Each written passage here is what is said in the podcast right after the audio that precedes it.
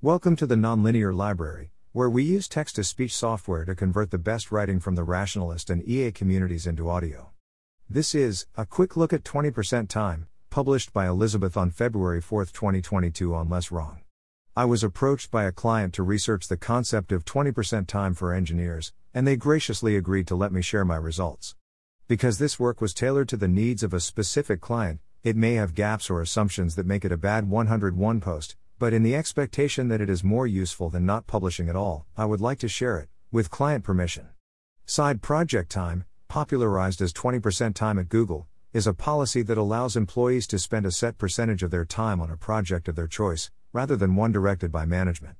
In practice, this can mean a lot of different things, ranging from spend 20% of your time on whatever you want assure, spend all the free time you want generating more IP for us, as long as your main project is completely unaffected, often referred to as 120% time, to theoretically you're free to do whatever, but we've imposed so many restrictions that this means nothing.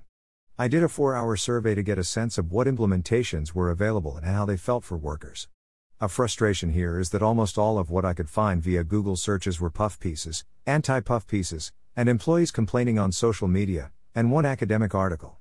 The single best article I found came not through a Google search, but because I played D&D with the author 15 years ago and she saw me talking about this on Facebook.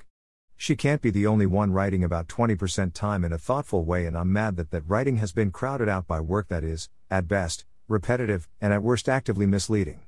There are enough anecdotal reports that I believe 20% time exists and is used to good effect by some employees at some companies, including Google, some of the time.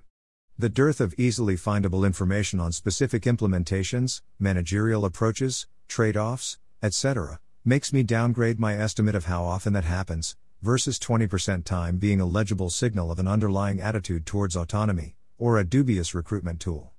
I see a real market gap for someone to explain how to do 20% time well at companies of different sizes and product types. But in the meantime, here's the summary I gave my client. Reminder this was originally intended for a high context conversation with someone who was paying me by the hour, and as such is choppier, less nuanced, and has different emphases than ideal for a public blog post. My full notes are available here. To the extent it's measured, utilization appears to be low, so the policy doesn't cost very much. In 2015, a Google HR exec estimated utilization at 10%, meaning it took 2% of all employees' time.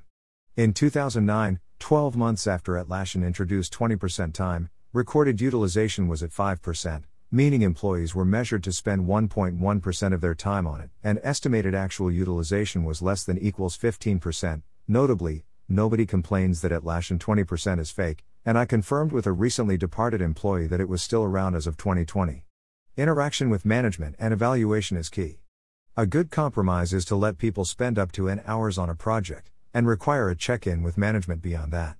Googlers consistently, although not universally, complained on social media that even when 20% time was officially approved, you'd be a fool to use it if you wanted a promotion or raises.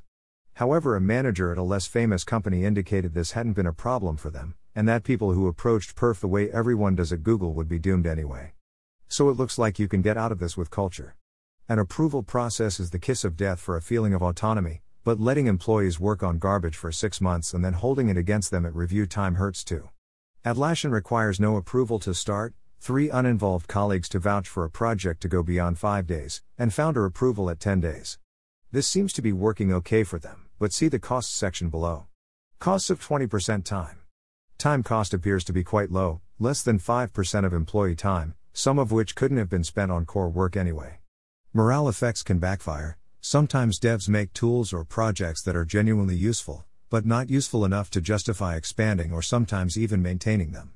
This leads to telling developers they must give up on a project they value and enjoyed, bad for their morale, or an abundance of tools that developers value but are too buggy to really rely on, bad for other people's morale. This was specifically called out as a problem at Atlassian. Employees on small teams are less likely to feel able to take 20% time, because they see the burden of core work shifting to their coworkers. But being on a small team already increases autonomy, so that may not matter. Benefits of 20% time. New products. This appears to work well for companies that make the kind of products software developers are naturally interested in, but not otherwise. The gain in autonomy generally causes the improvements in morale and thus productivity that you'd expect, unless it backfires, but no one has quantified them. Build Slack into the dev pipeline, such that emergencies can be handled without affecting customers. Let's employees try out new teams before jumping ship entirely. Builds cross team connections that pay off in a number of ways, including testing new teams. Gives developers a valve to overrule bug fixes and feature requests that their boss rejected from the official roadmap. There are many things to do with 20% time besides new products. Small internal tools, call improvements, etc., but see costs. Learning, which can mean classes, playing with new tools, etc.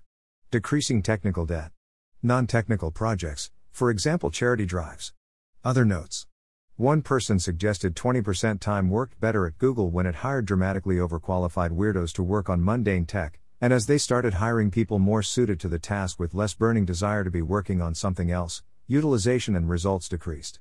20% or even 120% time has outsized returns for industries that have very high capital costs but minimal marginal costs, such that employees couldn't do them at home.